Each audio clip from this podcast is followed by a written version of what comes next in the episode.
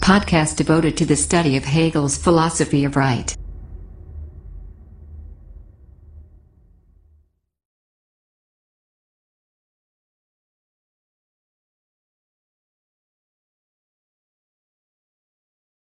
So, hi everyone, good morning, good afternoon, or good evening, whenever you are uh, watching this. I'm supposing that you're not watching this at night.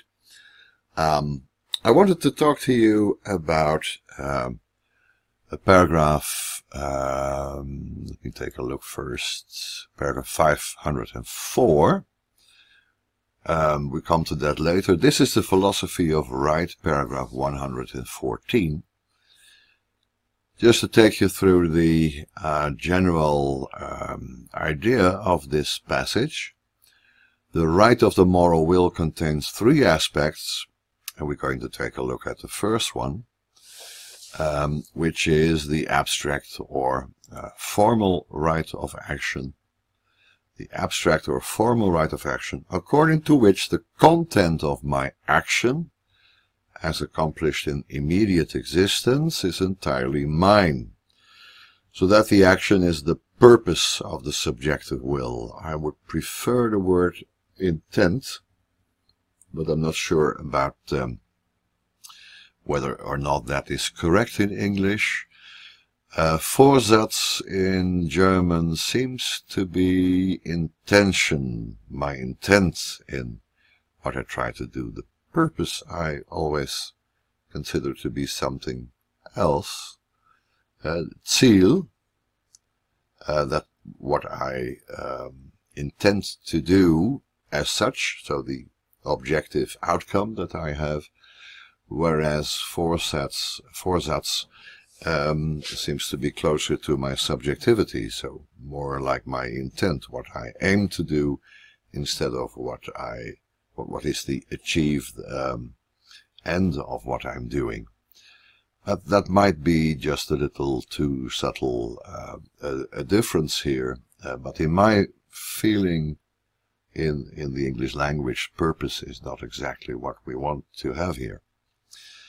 So we have three things here. Um, we are talking about the formal right of action, we have to consider that we're still in this abstract sphere um, of morality. This is not a complete and full sense of morality, um, which can only come about when we consider morality in the context of social ethics.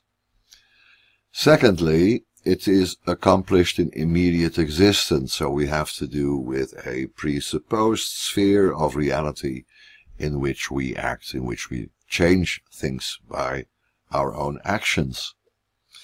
And thirdly, the abstract character of this right of action is demonstrated by the fact that actually the only thing I will be saying is that I did it. This is my action, um, which can be pretty important when you uh, take the uh, almost proverbial line uh, what's more, much more than this, I did it my way.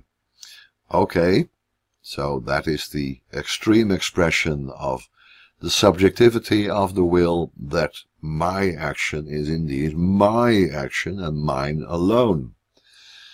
Um, there is this gap also between this being my own action in relation to the Dasein, the immediate existence, of the world in which I am acting or the thing that I accomplish in my actions. And that is um, the abstract or formal right of action. I have the right to act. My action is accomplished within immediate existence and it is purely mine. Now, uh, afterwards we will also consider, of course, in the next paragraphs, the second and third characteristic of morality. So this is the immediate uh, element, uh, the universal, uh, the abstract universal. There is a particular aspect, which is the inner content, etc.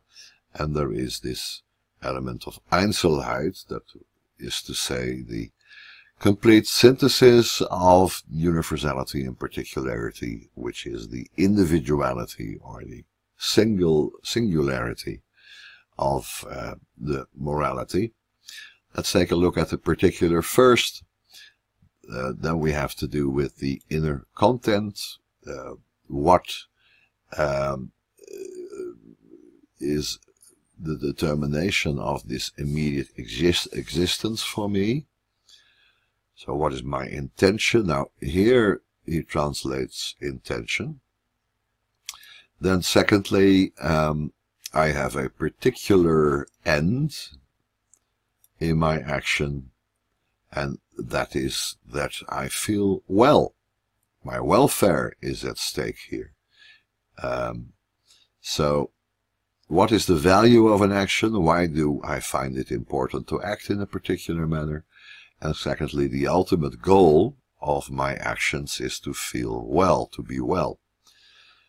Then thirdly, this content of my action, the content of my intent is inward, is part of my interiority, something I am conscious of within myself.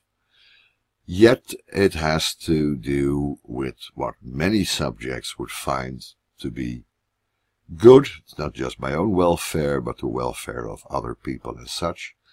Um, so we're going to talk about an objectivity of the intent of my action, uh, the objective value of what I try to do, and that is the absolute end of the will. That is what I truly must will um, when I act as a moral being, and that is what we call the good. And of course, there is a subjective universality, like in Das Unrecht, injustice, where I oppose this good, and then uh, my conscience tells me that I acted wrongly, and objectively I have acted with evil. Uh, not particularly, not, not straightforward by uh, my evil intent, but the value of my action can be considered the opposite of the good. Um, it can be considered to be evil. So these three elements we have to work through now in order to go through morality and reach social ethics. But first we're going to take a look at um, this abstract or formal right of action, which in the encyclopedia uh, only takes up um, one paragraph. So here it is. This is the paragraph um, I want to show you now, the encyclopedic paragraph 504, with the title Der Vorsatz. As I said before, it's usually translated as the purpose, um, and I had, have a little inclination to translate it as the intent. Now let's read, read first of all the German, just translate it and read the German and then we'll go to the English translation and consider more philosophically uh, what is going on here. So let's look at the first sentence. Insofern die Handlung unmittelbar das Dasein betrifft, so ist das meinige insofern formell, als das äußerliche Dasein auch selbstständig gegen das Subjekt ist. So that's an interpretation of what abstract means here. So inasmuch the act, the action, um, is immediately concerned with external existence, with immediate existence, uh, so the uh, fact that it is my action is uh, a formal thing. Why? Because this external existence is indeed external, is das äußerliche Dasein, and in its externality it has its own motion and importance and value. It's independent of my subjectivity. It's not something that I have posited, that this äußerliche Dasein is something that I simply find available um, um, something that is simply there. We're not talking about um, desiring a cup of coffee anymore. We're not talking about the right to drink it uh, to satisfy my um, thirst. we're talking now about presenting a cup of coffee or making a cup of coffee, changing something in the world, and what it means uh, at a moral stage. Presumably, making a cup of coffee is not uh, a thing that has moral value. However, if I um, am of service to someone else or I have a contract to make a cup of coffee for someone, um, then of course it becomes morally important as well. But um, let's take a, a, better example of a moral action. Let's say, um, just for the sake of the argument, we're going to talk about um, uh, stopping your car for a traffic light. When the traffic light goes to red, we are under obligation to stop there. And there is some um, similarity between moral rules and traffic laws, as we will see later on. Uh, and of course, there is a social, socially moral element to that as well, um, and uh, that will prove important later on. But that's the example that I want to use. Now, uh, if we take that example, when I stop before a traffic light, that is my action. It's my decision to stop before a traffic light. Now, the traffic light itself is not placed there by me. It's an external existence.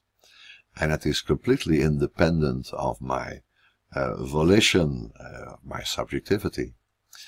And that makes my decision, my action to stop, something formal.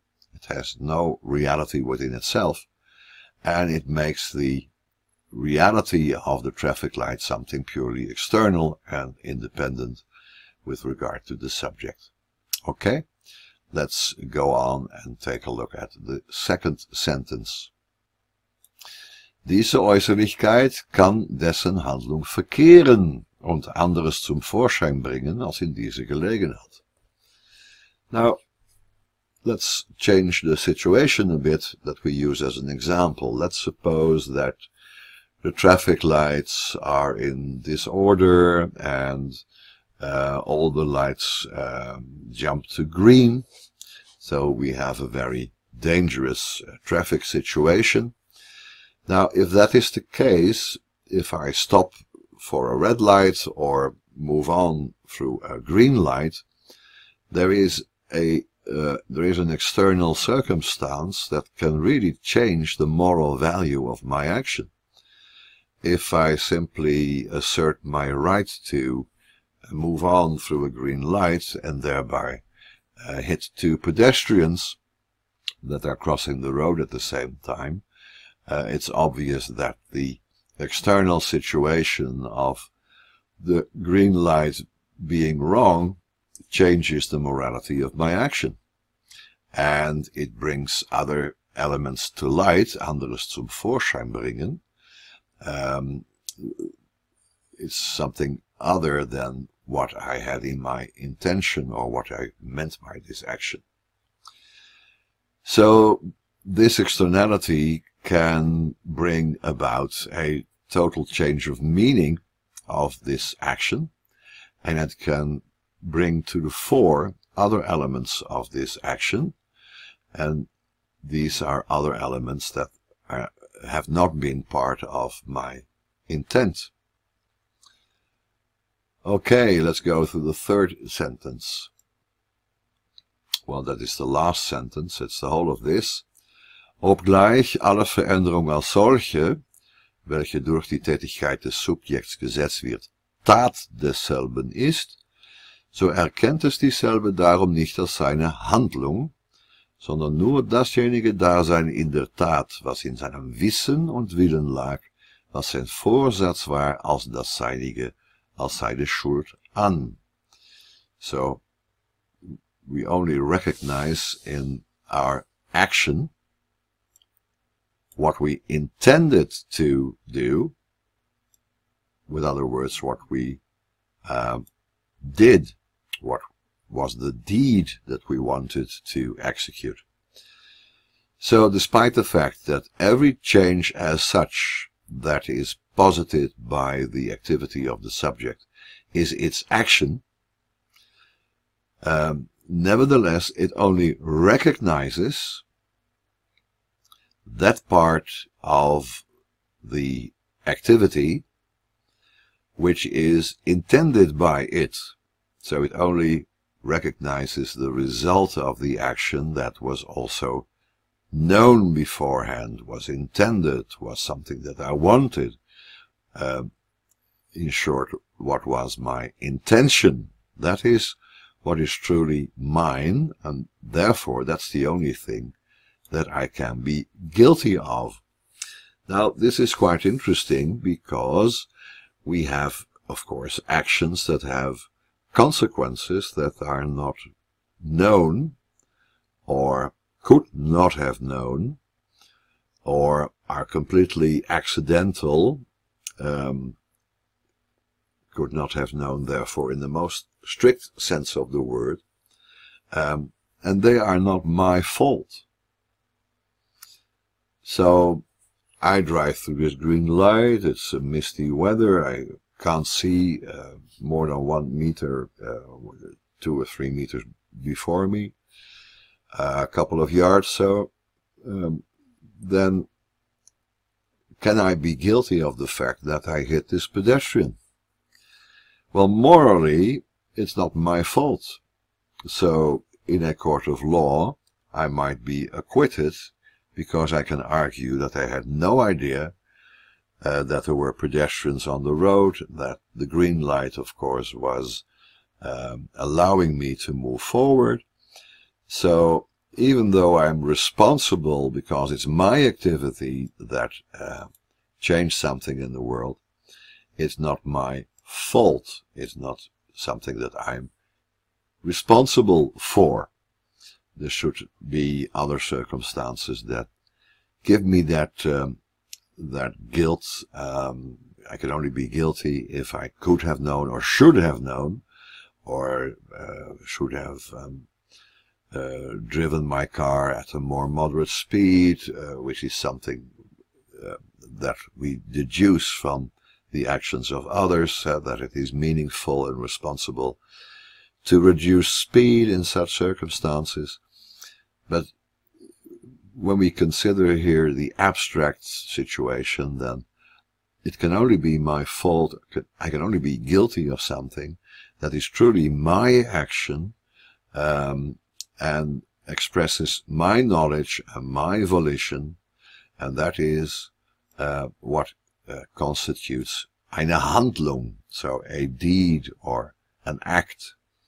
Whereas the action, the activity as such, of course, is mine, but they uh, actions might have consequences that I did not desire, did not want, or did not know about, and therefore they cannot be my uh, my fault. Now let's take a look at the English version. I have to change this a little bit change it a little bit and let's choose a smaller, a little bit smaller. Yes, okay, so we can read it together. So here we have this translation of purpose again. Paragraph 504. So far as the action, so far as the action, um, oh, it doesn't highlight, uh, now it highlights. So far as the action comes into immediate touch with existence, that is the Dasein, the uh, external existence, my part in it is to this extent formal. Uh, that external existence is also independent of the agent. That is me. I'm the one who is acting. So that uh, is a nice translation of the German. My action comes into contact with existence or into content, uh, into touch with immediate existence or into immediate touch with existence, whatever you prefer. And mm, das Meinige is formal and the external existence is independent. Okay. Now we have to recognize that this external element can truly mess up my action. It can pervert his action and bring to light something else than lay in it. Something can happen um, as a result of my action that wasn't intended by me. Now, although, let's we first get rid of this. And then we go on to the third sentence. Now, um, so, now, though any alteration as such which is set on foot by the subject's action is its deed, still the subject does not for that reason recognize it as its deed, this should read deed, but only admits as its own that existence in the deed which lay, that existence in the action which lay in its knowledge and will, which was its purpose. Well, not its purpose, but its intention. Only for that does it hold itself responsible. Not only for that does it have a responsibility, not hold itself responsible. Um, doesn't say here. It recognizes something as its. Okay. Oh yeah, yeah. We, we can say that. Um, it holds itself responsible. It recognizes itself um, as responsible. So the recognition of my intention within my action, which is my deed, Handlung, that's the only thing I can be responsible for. Um, responsible, verantwortlich, in German, is not the same as schuld, uh, uh, which is guilt to be guilty of something. Okay, now in order to understand what is important here, what everyone can see is that this is a, a nice description of the most basic form, the most simple idea of um, uh, moral action. Uh, I wanted to take a look at the philosophy of right. So we're going to paragraph 115 now. Hegel discusses the purpose and responsibility paragraph 115 up to and including paragraph 118. Um, and he discusses here, with this terminology, the most immediate and abstract determinations of moral action. Now, what is this? The finitude of the subjective will in the immediacy of action consists immediately in the fact that the action of the will presupposes an external object. We talked about that. With various attendant circumstances, and I cannot um, uh, cannot understand, cannot know in advance all these attendant circumstances. The external reality is much too complicated to know what precisely the effect of my action will be. Now the deed, which is, which is the moral action, posits an alteration to this given existence. Um, like in making a cup of coffee or driving past um, driving past a traffic light. And the will is entirely responsible for it, for the deed, not for the action, but for the deed, insofar as the abstract predicate mine attaches to the existence so altered. So here he says that when I can um, make, if I, I make the cup of coffee and what comes out of my actions is a cup of coffee and that is the result of my action. Um, and it can be called the result of my action because it totally conforms to my intention. Now, in the Zusatz, immediately we find this, an event, me highlight this, an event or a situation which has arisen is a concrete external actuality, which accordingly has an indeterminable number of attendant circumstances. So I don't know everything that is going on. And then comes quite a difficult sentence. Let me take a look at that. Every individual moment which is shown to have been a condition, ground, or cause of some such circumstance and has thereby contributed its share to it may be regarded as being a wholly, fully, wholly, or at least partly responsible for it. So, um, in this very complex uh, external situation, um, whenever I find that there are other causes that my, than my action, other grounds or conditions to be fulfilled, other than my volition and my action, which lead to the circumstance at the end, the new situation after I've changed something in the world, um, so that there are many other things that contribute to um, the new situation. They are at least partly and maybe fully responsible for it. So, when we take uh, a situation in history, he says here the French Revolution, let's do that a little bit neater. In the case of a complex historical event such as the French Revolution, the formal understanding can therefore choose which of a countless number of circumstances it wishes to make responsible for the event. So from a moral point of view, if we look at um, events just as the outcome of the individual actions of moral subjects, we have a countless number of circumstances, situations, causes that we can attribute um, the causality of it, to which we can attribute the causality of it.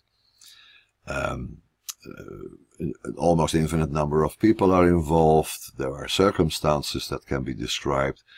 There are physical limitations and motions that have no moral meaning in themselves, but they are also part of this external reality. So this formal understanding only goes as far as making it possible for us to choose um, what has the greater responsibility for something. Now, um, that means that in the example that we're using, I can blame the fog.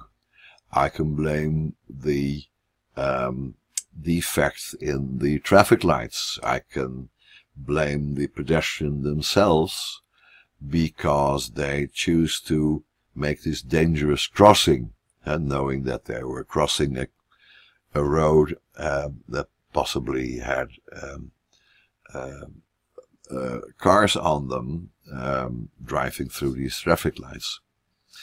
So this sharpens our understanding that um, there is a, a very a narrow limitation to what is my real responsibility.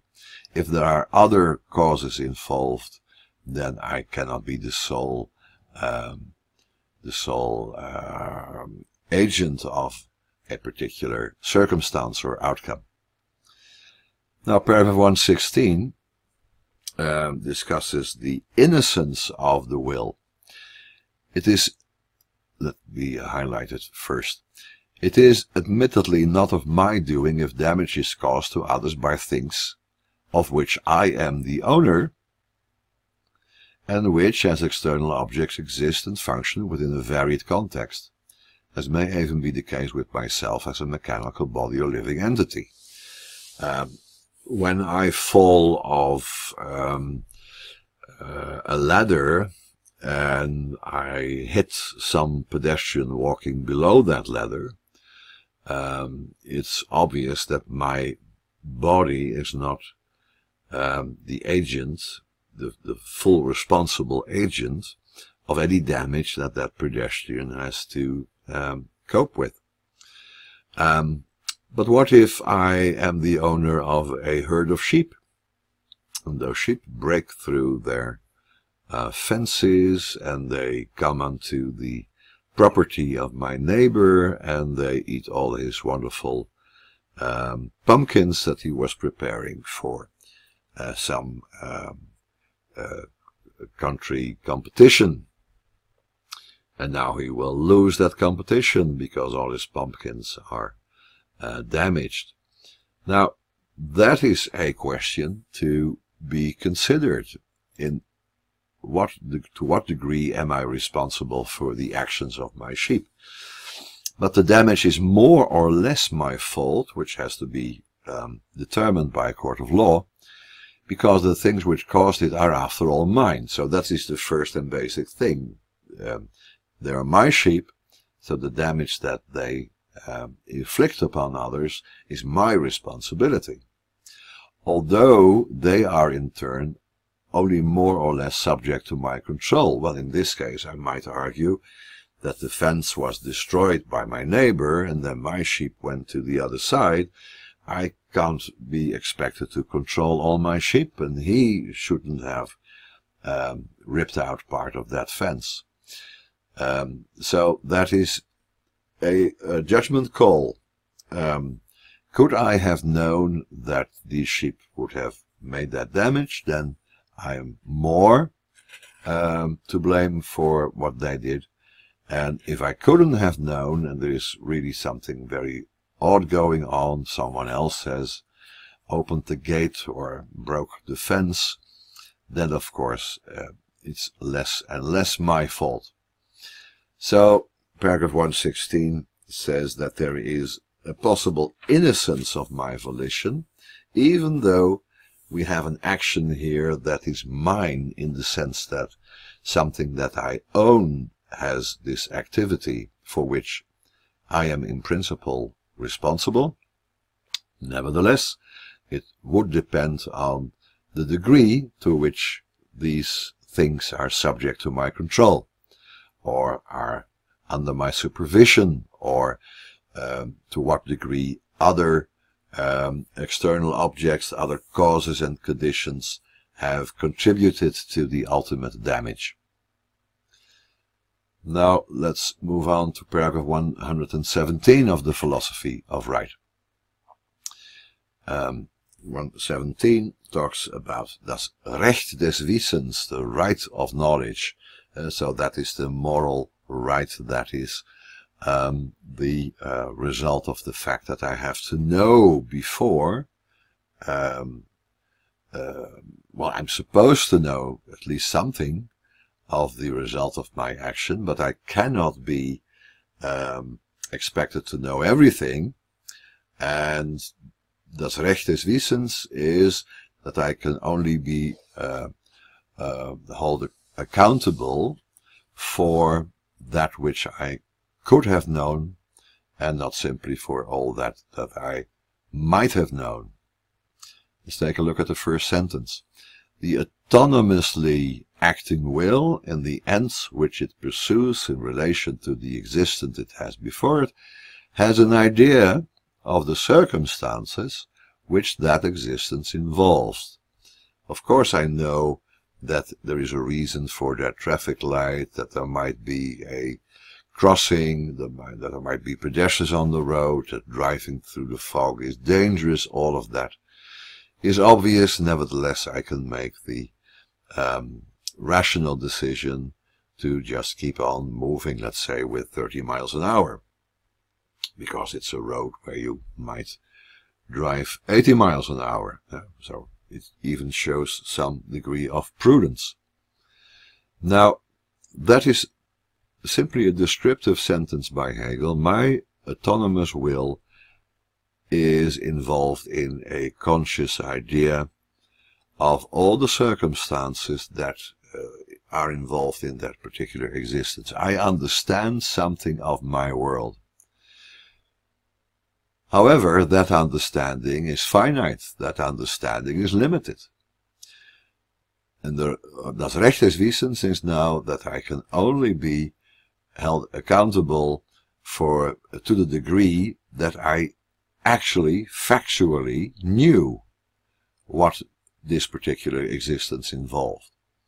Even though there is much more to know, even though other persons might know more about these circumstances, um, a, a very real question to determine moral guilt is what did you actually know? What, what was you thinking?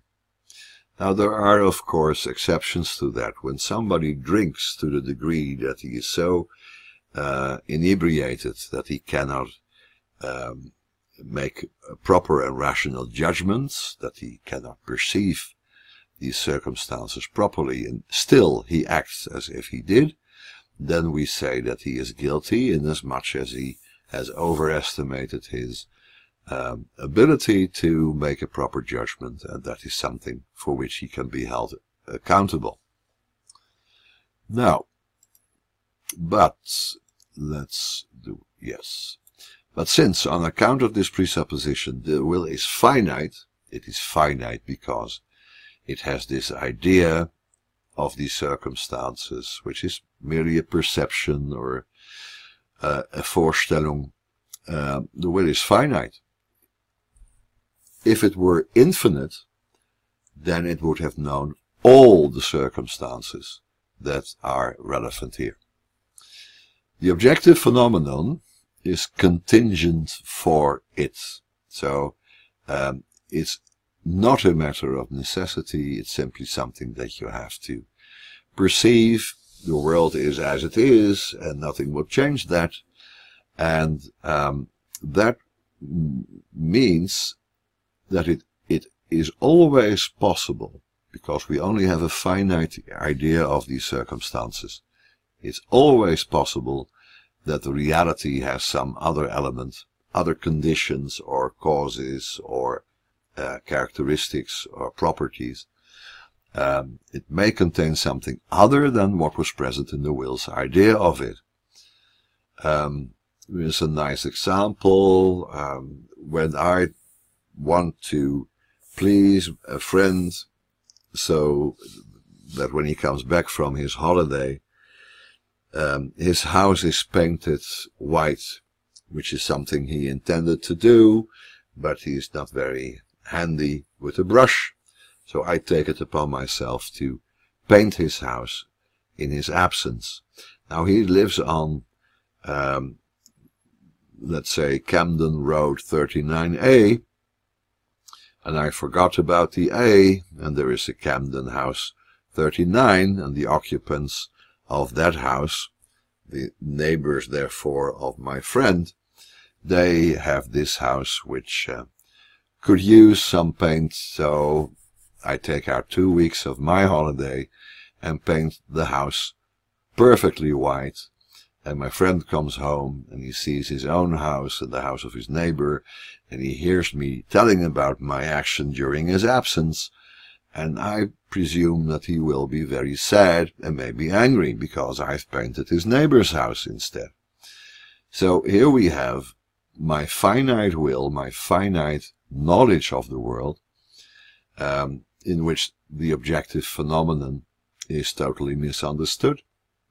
I had no idea, no true idea of the circumstances which that existence involves.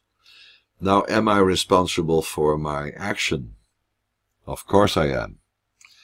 Uh, because in this case, of course, I should have ascertained um, which house to paint. On the other hand, if the neighbor likes the result of my action, he might profusely thank me and leave it at that.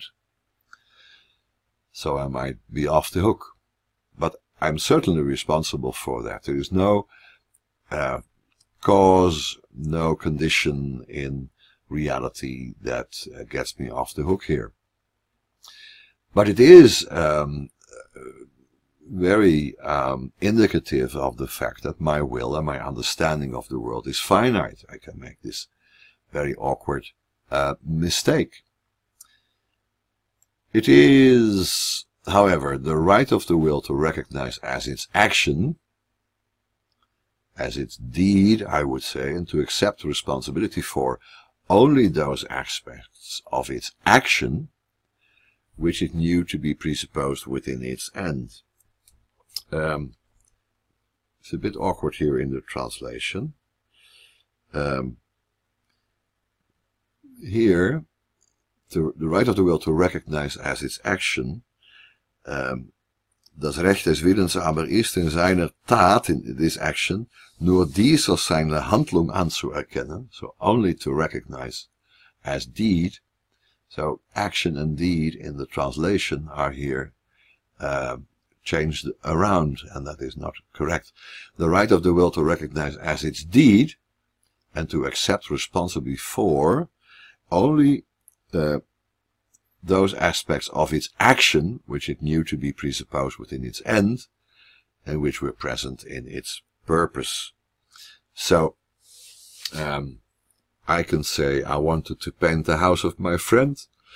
That is my intention. That is the deed. Um, and for that I am responsible. And when I painted the wrong house, that was a mistake for which I'm accountable, but not responsible. There's a great difference. Accountable uh, means that my action had a result for which uh, I can be um, charged. Uh, I'm guilty of that. It's my action that changed the world and it did harm to that neighbor's house. I'm not morally responsible because that was not within um, my intention. So morally, I might be off the hook, but legally, I'm not. Now, to continue, I could be made accountable for a deed only if my will was responsible for it, and that is the right of knowledge. Accountable for a deed, uh, zugerechnet werden, uh, means here morally accountable. So someone can say that I did something evil only if my will was responsible for it. Uh, that is to say, if I intended to do exactly that. Let's go to paragraph 118 in the Philosophy of Right, which is the last paragraph in which Hegel discusses this. There we have not the right of knowledge, but the right of the will. Let's consider this. Furthermore, action has multiple consequences insofar as it is translated into exter external existence. Again, Hegel uses the word Handlung, which should be translated by uh, act or deed. A deed has multiple consequences insofar as it is translated into external existence. Yes, it has more consequences probably that I can imagine or think of beforehand.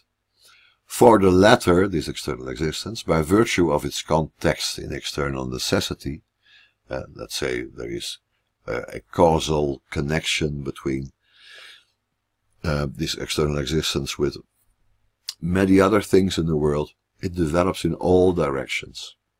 It's like throwing a stone in a pond and you see these ripples in the water and it goes beyond your own imagination or consciousness.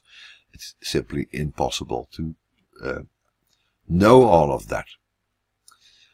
Um, then he continues, these consequences as the outward shape, whose soul, the driving force, that which um, gives its, its motion, is the end to which the action is directed.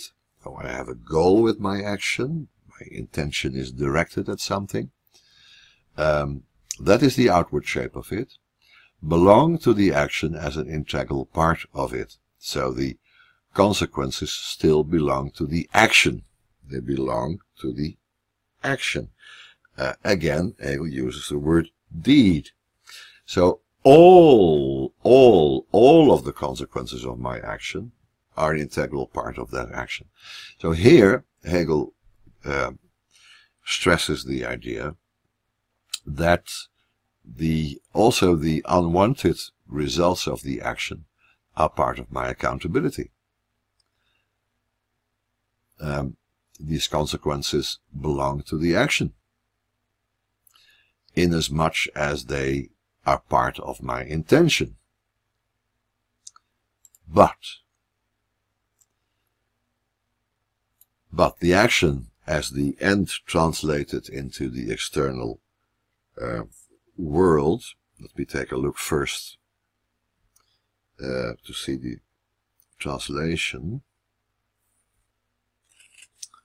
But the action as the end translated into the external world is at the same time exposed to external forces which attach to it things quite different from what it is for itself and impel it on into remote and alien consequences. So as soon as I start acting in this world, the world um, uh, interacts with my actions, with the circumstances that I produce in the world, and they these might be quite remote and alien consequences.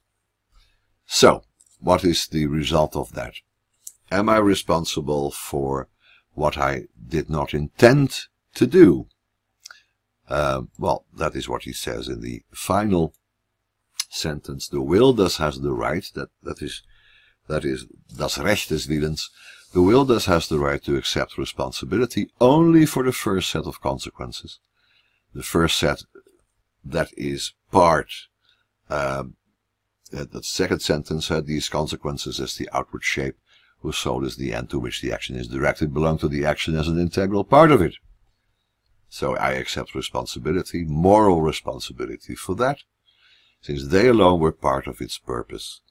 Nevertheless, I can be forced to accept accountability also for the second set of consequences, since it, my action is the cause of these second of this second set of consequences. Oedipus, in the famous tragedy, is responsible for the death of this traveler that he meets on the way. And yet he is not responsible for the murder of his father, which is a different degree of manslaughter or murder. Why not? Because um, in the first instance, it is presumed that it is a righteous act since, well, this man on the road was pretty obnoxious to him. Um, which is in itself a weird, um, a weird interpretation, but okay, that's part of the tragedy. But he was not responsible for patricide simply because he did not know that it was his father and that it had the consequence that his mother was now a widow and that that had as a consequence that they um, possibly would fall in love or that he would marry her and then he uh, was also incestuous. Um, so Oedipus must accept responsibility only for that which he could know. Nevertheless, the whole tragedy is about the fact that he is made accountable, nevertheless, by his inner conscience, but also by the law of the gods, he is made responsible, uh, he is made accountable also for consequences that he was not responsible for. But that, in a sense, goes beyond the realm of morality.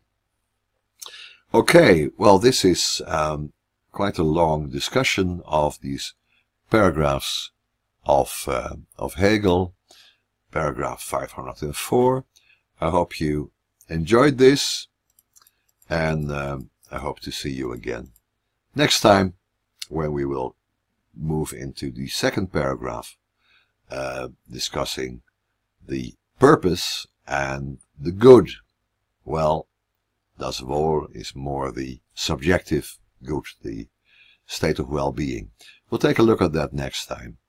Um, I know I'm a bit slow at the moment. Uh, it, take a, it takes a lot of time for me to get around to making a new video about uh, Hegel. I've got tons and tons of other work to do, but um, uh, I'm still uh, going to uh, move forward with uh, with this, and um, maybe uh, you need all the time there there is to um, to understand this paragraph 504. Happy studying Hegel, and see you next time. Podcast devoted to the study of Hegel's philosophy of right.